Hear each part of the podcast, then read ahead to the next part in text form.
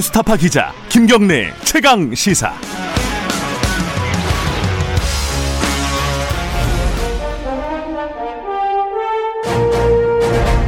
김경래의 최강 시사 신년 특집 인물로 보는 2021. 네, 1월 1일 김경래의 최강 시사 2부 아, 시작하겠습니다. 오늘 2부하고 3부는요. 신년 특집 인물로 보는 2021년으로 꾸며봤습니다. 이게 어 올해 아 작년 초에도 비슷한 걸 한번 했던 것 같은데 올해 주목해야 할 인물 어, 잘 눈여겨 봐야 할 인물, 특히 이제 좀 정치권 중심이겠죠. 특히 올해는 어, 지방선거도 있고, 재보궐선거, 그리고 대선도 지금 아마 본격적으로 레이스가 펼쳐질 거라서 정치적으로 굉장히 뜨거운 한 해가 될 것 같습니다. 어떤 인물에 주목을 해야 될까? 이걸 중심으로 아마 이 2021년 전국을 풀어나가는 시간이 될 것 같습니다. 오늘 전문가 세 분 모셨습니다. 먼저 윤태곤 의제와 전략그룹 더모아의 정치 분석 실장님 나와 계십니다. 안녕하세요. 네, 안녕하세요. 새해 복 많이 받으십시오. 네, 새해 복 많이들 받으시고요. 엄경영 시대정신 연구소장님 나와 계십니다. 안녕하세요. 네, 안녕하세요. 어, 마이크를 좀 가까이 대셔야 돼요. 네, 안녕하세요. 새해 복 많이 받으십시오. 네, 새해 복 많이 받으시고요. 김수민 시사평론가 나와 계십니다. 안녕하세요. 네, 반갑습니다. Happy New Year입니다. 그, 어, 엄경영 소장님은 아직도 엄문어라고 부르나요, 사람들이? 글쎄 조금씩 잊혀져 좀 가고 있나요? 어, 예, 기자들은 이제 주로 기억을 하고 아, 어, 요즘 또 어, 다음 재보궐 선거 어, 네. 이런 전망을 물어보고 있습니다. 그게 이제 총선 때 정확하게 맞춰갖고 그렇게 된 거잖아요, 그죠? 그렇죠. 예. 그러면 오늘도 어, 내년 아 어, 내년이 아니고 올해구나. 올해 재보궐 선거하고 대선도 좀 정확하게 예측을 해주시면은 어, 다시 업무너가 되지 않으실까 생각을 네, 해보겠습니다. 부담이 있지만 한번 해보겠습니다. 김수민 평론가는 오늘 굉장히 네. 멋있게 입고 오셨습니다. 유튜브로 보시면 아시겠지만 네, 저는 평, 문어- 평소답지가 않네요. 문어가 아니라 펠레라서 펠레가요? 옷이라도 좀 잘 입고 다녀야겠다라고 생각하는데 저는 저는 이제 총선 때 예측이 좀 많이 틀렸었거든요. 아 그래요? 네. 아 스스로 그래서 인정하시는구나. 예, 이 코너에서 제가 최강 최강 시사에서 네. 평론가는 왜 예측을 틀리는가라는 특집을 하기도 했었습니다. 기억나실지 모르겠는데. 자기 변명을 오랫동안 하셨군요. 네. 근데 네. 보니까 관측가 분석가들이 네. 한번 맞히고 그다음 틀리고 이런 징검다리들이 많더라고요. 음, 그래서 재보궐 선거는 맞출 수도 있지 않을까 기대를 하고 있습니다. 뭐 이거 맞추는 거는 좀 약간 재미가 섞여 있는 거고 아마 올해가 어떤 걸 유심히 봐야 될까 뭐 이런 걸 중심으로 얘기를 풀어나가게 될 것 같아요. 윤태권 실장님도 오늘 어, 특별한 스케줄이 없으신가 봐요 보니까. 아, 그럼요. 특별한 스케줄이 있으면 안 되죠. 아 그래요? 네. 어, 옷이 아주 자유로우십니다. 예.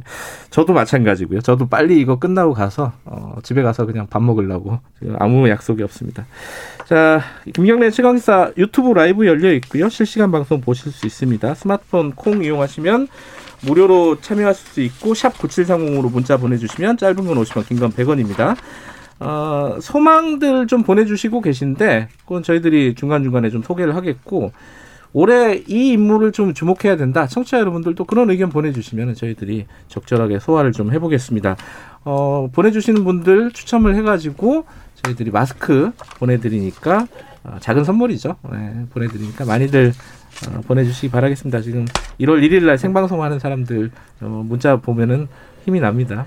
1953님이 오사님이 새해에는 군에 있는 아들 군 생활 잘하고 대학 가는 막내 대학생활 잘하길 바랍니다. 이런 말씀 보내주셨고 7579님이 텅빈 회사에 출근했습니다.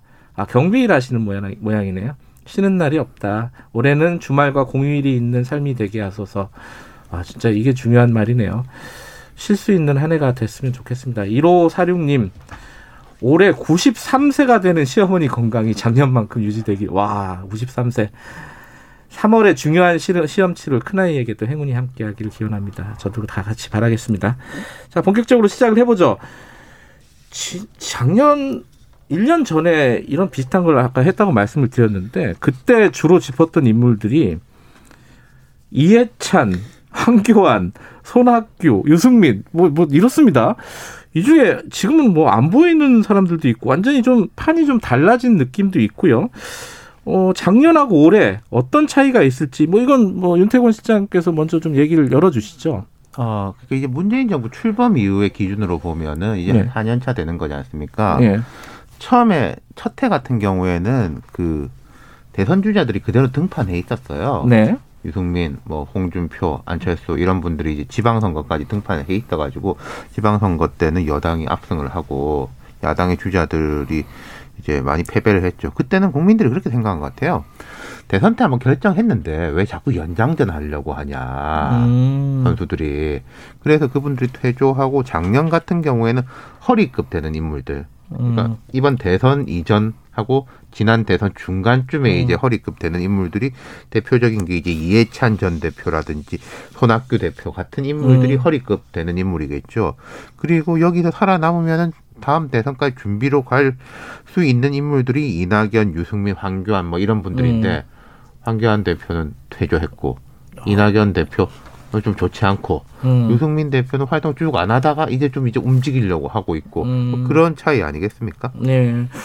올해는 이제 더군다나 어, 본격적인 선거 국면으로 이미 들어가 있고, 그죠? 네. 어, 각 정당이 들어가 있고, 그리고 대선도 좀 있으면 본격적으로 진행이 될 것 같고, 아무래도 그거를 빼놓고 생각할 수는 없겠죠. 염경영 소장님도 올해 한, 한 전체적으로 조망하는 걸로 시작을 해보죠. 네. 어, 올해는 이제 사실 서울시장 재보궐선거가 4월인데 한 3개월 남았지 않습니까? 어, 근데 서울시장 선거하고 대선은 바로 연동해 있다고 생각을 합니다. 네.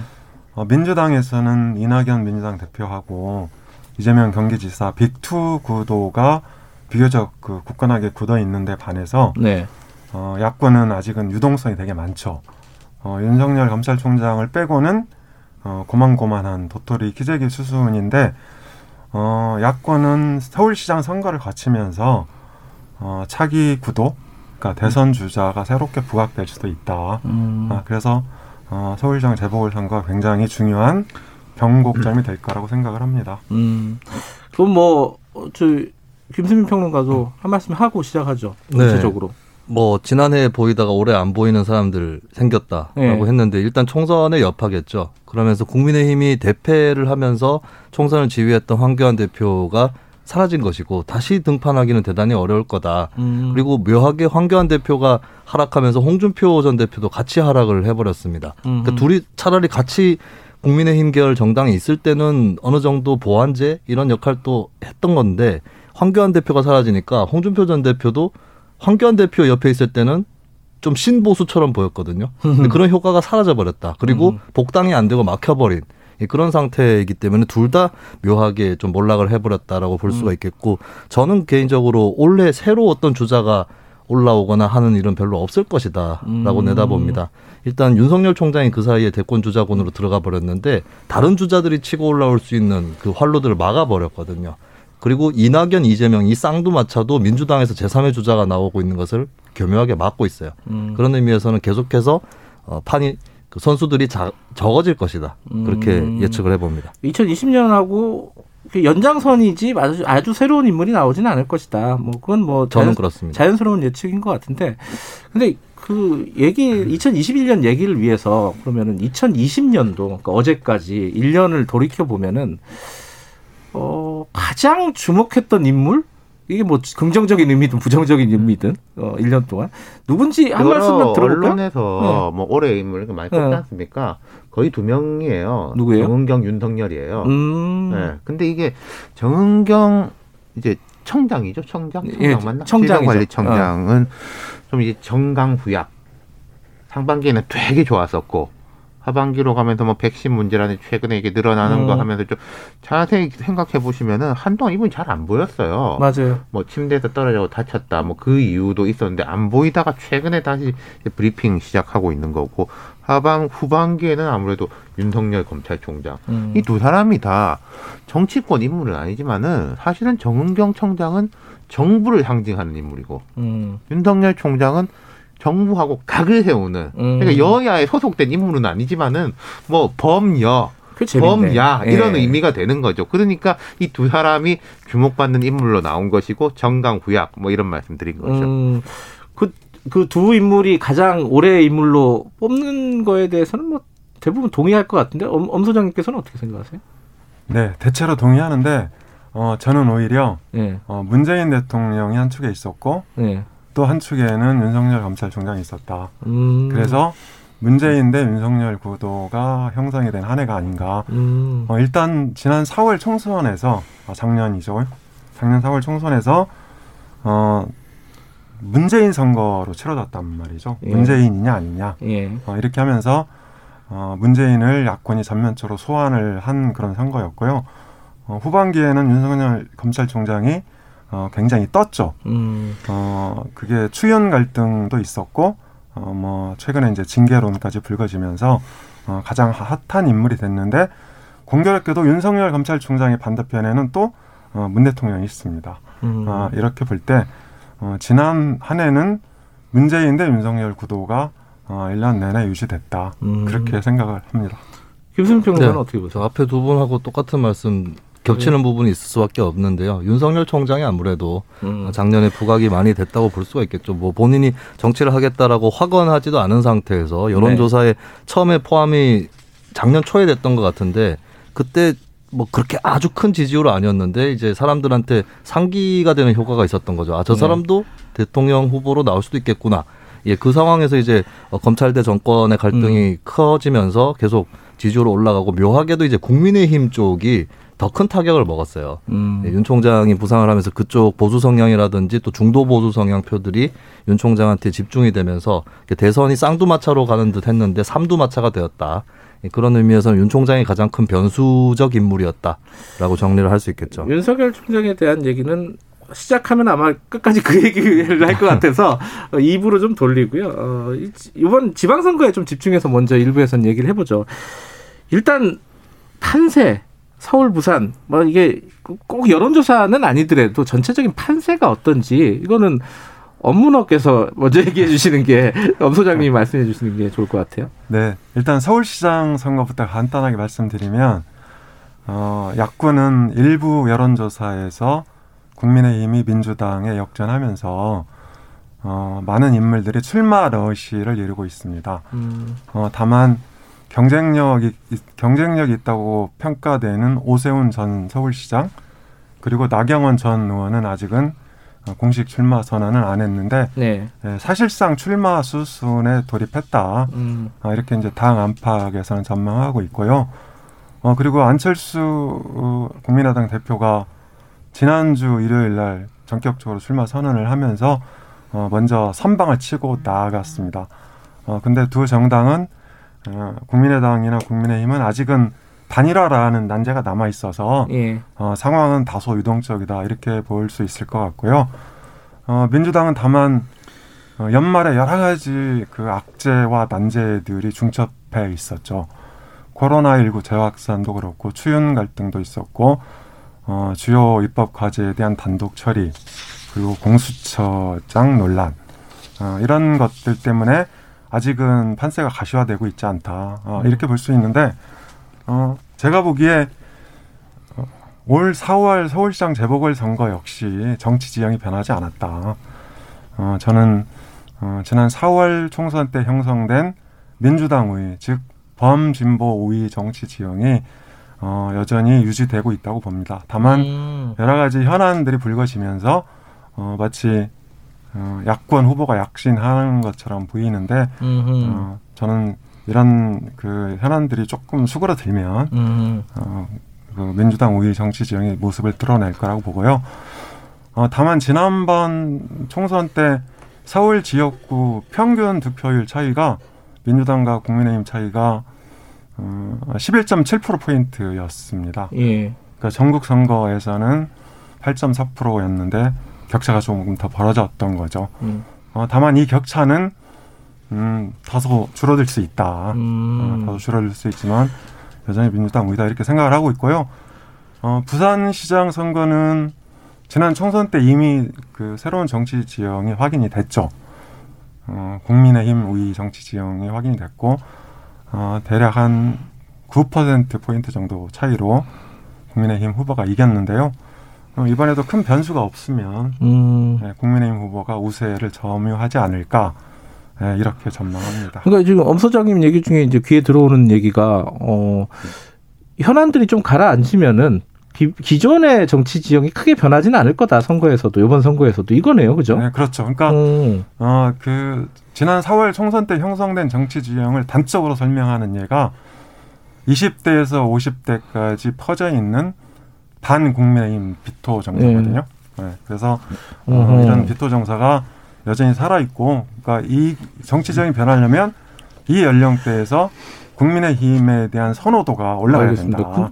근데 이제 거기에 동의하시 못하시는 분들도 있을 것 같기도 하고 그 저는 윤- 윤태권 그래서 실장 제가 어떻게 보세요? 제가 뭐 엄소양 말씀에 반대한다기보다는 음. 좀 재밌어야 되니까 다른 각도에서 좀 말씀해 드려볼게요. 예. 부산은 비- 뭐 생각이 비슷하고요. 예. 서울 같은 경우에 몇 가지 이제 변수들이 있는데 자 보통 선거를 이제 구도 바람 인물 뭐 이런 식으로 이야기하거든요. 예. 구도를 이제 엄 소장님은 민주당이 이제 우위의 지형 좀 형성된 그 지난 총선하고 이 앞에 몇 번의 선거를 거치면서 뭐 유권자 재정렬 이런 이야기를 했었어요. 많은 네. 전문가들이 진보 보수의 기존 지형이 많이 깨졌다. 보수가 약화되는 이제 기울어진 운동장 음. 이 이제 보수 쪽으로 내리막길이고 진보가 올라가는 형성돼 있다 이런 이야기를 많이 했고 그런 게 이제 좀 보이기는 하는데 저는 그게 좀 바뀌고 있다라는 느낌이 드는 거예요. 그러니까 음. 민주당이 국민의힘보다 우위인 면은 분명히 있는데 예. 반민주당 정서, 반정부 정서. 안 그래도 아무래도 선거는 심판 선거의 것이 강하고 그 민주당하고 국민의힘 입장에서 보면은 국민들이 국민의힘은 지금 연달아 세 번 네 번 심판을 했어요. 네. 회초리를 많이 때려가지고 음. 별로 때릴 게 없는데 민주당은 사실은 한 번 한 번 뭔가 조금 맞고 가야 될 걸 피해온 느낌이 있어가지고 쌓여 있는 게 음. 있다 이런 부분 그리고 조직력이라든지 서울에서의 그런 뭐 국회의원도 훨씬 많고 구청장도 훨씬 많고 이런 것들 있지 않습니까? 근데 이번 지방선거는 지난 총선보다도 엄청 더 강한 언택트 선거가 될 가능성이 높다. 그리고 이 언택트라는 게 무슨 유튜브에서 재밌는 컨텐츠를 올려가지고 막 하는 것보다는 메시지 중심. 음. 의 이야기들로 나갈 가능성이 있다면 그런 조직력 부분에서 열세가 이제 큰 변수는 안 될 수도 있을 것이다. 음. 그러니까 구도 바람인물 이렇게 봤을 때 저는 구도는 오히려 야권이 유리하다. 음. 국민의힘을 사람들이 좋아해서가 아니라 이름도 이미 바꿨고요. 음. 자 보시죠. 당 대표 비대위원장이죠. 비대위원장이도 밖에서 온 인물이에요. 음. 그리고 지금 국민의힘 지지층이나 중도층들의 그 대선 주자 지지율에서 흡수율이 제일 높은 사람은 윤석열이에요. 이명박, 박근혜 두 대통령을 그렇게 했는데도 불구하고 국민의힘 지지층들이 아 윤석열 뭐 이기면 되지 이런 식으로 지지를 한다는 거죠. 그렇기 음. 때문에 야권 지지층이 이제 흡수될 가능성이 높다. 하지만 이제 변수가 한두 개가 있다면은 저는 이제 코로나에 대한 거. 음. 코로나는 저는 정말로 3월 달쯤에 뭐가 어떻게 돼 있을지 잘 모르겠어요. 비대위원장이 못하죠. 그런 말 네. 했지 않습니까? 선거 앞두고 백신 막 놓을 거다. 네. 뭐, 뭐 돈도 뿌릴 것이다. 뭐 그게 꼭 선거를 겨냥해서만은 아니겠지만은 그 코로나에 대한 지형이 바뀐다면은 또 여당한테 유리한 국면들이 펼쳐질 수도 있고요. 어쨌든 약간 두 분 생각이 약간 결이 다른데 어, 이 김수미 평론가 네. 생각이 궁금하네요. 캐스팅 보트인데. 저는 조금 더 윤태곤 실장님 의견에 아? 가깝다고 볼수 있을 것 같아요. 어. 방금 구도 얘기해 주셨는데 저는 이런 경우는 민주당이 유리하다. 국민의힘에서 혹은 야권 단일 후보로 원래 그쪽 보수 정당 색채가 강한 후보가 나온다면 지난 총선 때 펼쳐졌던 민주당 우위 지형이 그대로 갈 수도 있다. 음. 라고 예측을 합니다. 예, 그런 경우에 한해서. 근데 시기상으로 저는 패턴이라든가 이런 것들을 봤을 때 민주당한테 불리한 선거인 건 맞다라고 음. 봐요. 왜냐하면 작년 총선 때 만약에 민주당이 과반 의석이 안 됐다라고 한다면 아직 국민들이 여당이 힘이 좀 붙이는 면이 있지 이해해줘야겠지 이런 생각을 할 수 있는 거고 그게 음. 서울시장 선거로 표출이 될 수 있는 거거든요. 근데 180석이라는 법여권 의석이 나왔고 또 그 사이에 부동산 정책 실패 논란이라든지 여러 가지 여당에게 공격들이 집중되는 그런 경향들이 있어서 서울시장 선거에서는 털고 가야 된다라고 하는 여론이 중도층이라든지 소극적 민주당 지지층 사이에서도 있을 수도 있습니다. 그리고 실제로 그게 민주당한테 꼭 다음 대선에 독이 된다고 볼 수는 없는 게 이게 흡사 2011년 10월 서울시장 재보선의 미러링 같은 선거가 될 가능성이 네. 높거든요. 그때도 한나라당이 졌는데 오히려 그걸 발판으로 해서 박근혜 의원이 비대위원장으로 등판해서 음. 그 다음 해 총선 대선을 이겼습니다. 그럼 민주당 입장에서도 한번 지고 가는 게 다음 대선에 더 나을 수도 있는 거거든요. 네. 그런 것들을 국민들도 어느 정도 집단 지성 비슷하게 공유를 할 거기 때문에 아무래도 서울시장 선거는 야권이 조금 더 유리한 선거에서 출발하지 않을까라고 전망을 해보고요. 그 부산시장 선거 같은 경우는 원래 이제 국민의힘이 부산에서 어, 우위를 점하고 있으니까 아무래도 국민의힘 중심으로 가는데 근데 유념할 것이 한 가지 있다면 최근 여론조사라든가 이런 것들로 확인이 되는 게 부산 지역에 공고하게 다져져 있는 고정적 지지층도 만만치 않다라고 음. 하는 부분이에요. 네. 그래서 민주당이 아주 크게 밀리지 않는 싸움으로 갈 수는 있다. 네. 이렇게 전망을 해봅니다. 어, 엄경영 소장님이 외로우니까 제가 엄경영 소장님 편을 좀 드려야 될 것 같습니다. 그 어, 인물 얘기를 해야 되는데 이 오늘 이제 인물 쇼라고 했는데 이 인물 얘기를 아직 들어가지도 못했어요.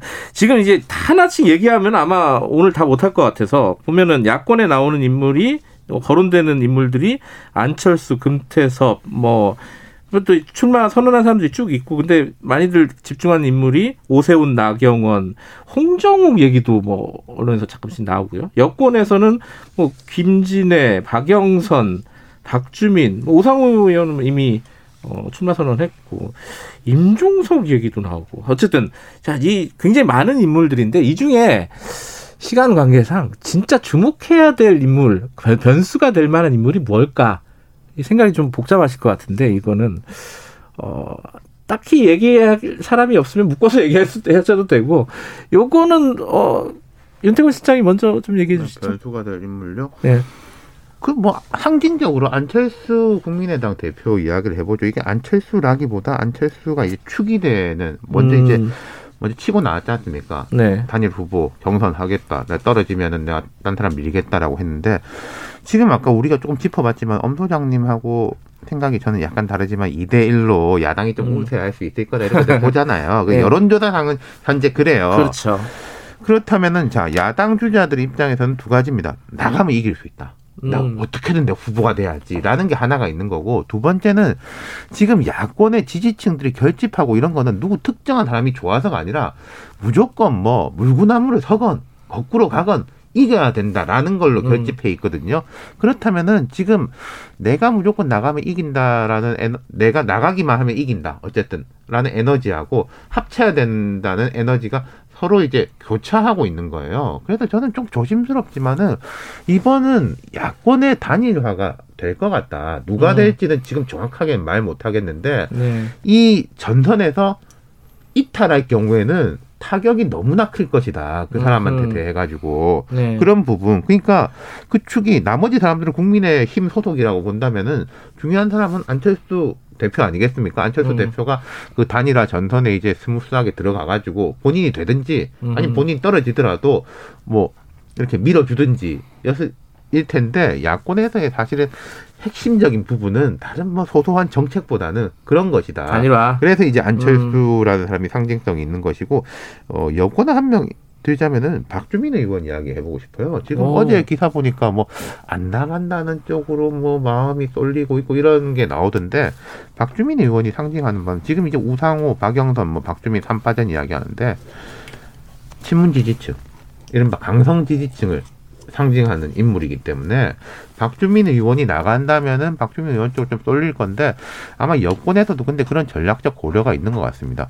강성 지지층이 이렇게 되고 경선 과정에서 이렇게 하는 게 전체 선거에 유리할 것이냐. 음, 아마 음. 박주민 의원 의원도 그 고민을 하고 있는 건 같은데 박주민 의원이 들어가서 3파 경선이 되는 거랑 박주민 의원이 빠지고 그럼 뭐 딴 사람이 나올 수도 있겠지만은 우상호 박영선의 양자 경선이 되는 거랑은 여당의 어떤 전략 선거 구도가 음. 많이 바뀐다. 예. 이거 어, 엄 소장님 신청곡을 드려야 되기 때문에 엄 소장님 얘기부터 듣죠. 아, 네. 어, 민주당부터 얘기를 음. 해보면요. 어, 박주민 의원 말씀하셨는데 그분이 차세대 정치인인 거는 맞죠. 어, 그렇지만 아직은 인지도 면에서는 음, 어, 박영선 중기부 장관을 능가하기는 좀 어렵지 않나. 어, 그리고 박영선 장관 같은 경우에는 잠룡으로 평가되는 사람이라서 어, 이번 서울시장 선거에 저는 100% 출마할 거다. 음, 아, 이렇게 생각을 하고 있는데 어, 다만 박영선 장관 같은 경우 어, 당초 친문하고 조금 뭐 관계가 어, 순탄하지 않았다 이런 평가도 많았지 않습니까? 어, 근데 최근에 장관직을 수행하면서 어, 민주당 주류하고는 어느 정도 어, 관계가 개선돼 있지 않을까 아, 이런 생각을 해보고요. 어, 그리고 만약 판세가 정말 어려워진다. 어, 아까 어, 우리 사회자님 음. 임종석 전 청와대 비서실장 음. 말씀하셨는데, 아, 그러니까 판세가 정말 어려워진다면 저는 음, 뭐 진안 군수 차라리 하겠다고 말씀하셨던 정세균 국무총리 가능성도 있고, 음. 어, 그리고 이제 임종석 실장은 거론되긴 하겠지만 문제는 경쟁력 아니겠어요? 네. 네, 경쟁력이 담보된다면 뭐 어, 판세에 따라서 어, 예, 출동할 수도 있다 이렇게 생각을 합니다. 예. 뭐, 이, 중간중간에 이게 행간에 되게 재밌는 얘기들이 있을 것 같은데, 그 얘기는 2부에 넘어가서 하도록 하고요. 엄경영 소장께서 오늘 1월 1일 신청곡으로 원어원의 나야나라는 곡을 선, 정해 주셨습니다. 이거는 아마 선거 나가시는 분들한테 다들 귀가 쫑긋할 만한 노래가 아닐까 싶습니다. 그거 듣고, 어, 8시 반에 돌아오죠.